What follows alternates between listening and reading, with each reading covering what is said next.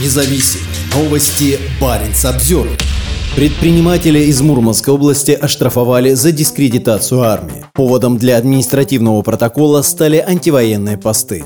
Жителя Кандалакши в Мурманской области оштрафовали на 40 тысяч рублей по административной статье о дискредитации армии. Об этом сообщает РБК со ссылкой на пресс-службу суда. Оштрафованного мужчину зовут Александр Трунковский, он местный предприниматель. Поводом для административного преследования мужчины, вероятно, стал антивоенный пост в социальной сети ВКонтакте, где Александр, в частности, призывает к миру и утверждает, что президент России не должен начинать войну, особенно с Украиной. Разве не этого добивались некоторые политики США? Почему Путин фактически исполняет их волю? Разве он не понял, что вот советских войск в Чехословакию и Афганистан не принесли желаемых результатов? что наоборот привело к развалу СССР, что война США во Вьетнаме и Афганистане тоже закончились поражением для Америки. Путем войны в современном мире ничего не добиться. В марте 2022 года Александр сделал еще один пост, где рассказал, что из-за предыдущих записей его вызвали в полицию для дачи показаний. Однако оштрафовали мужчину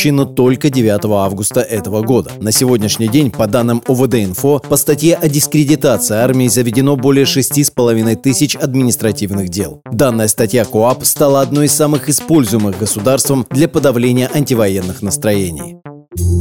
Баренц обзервер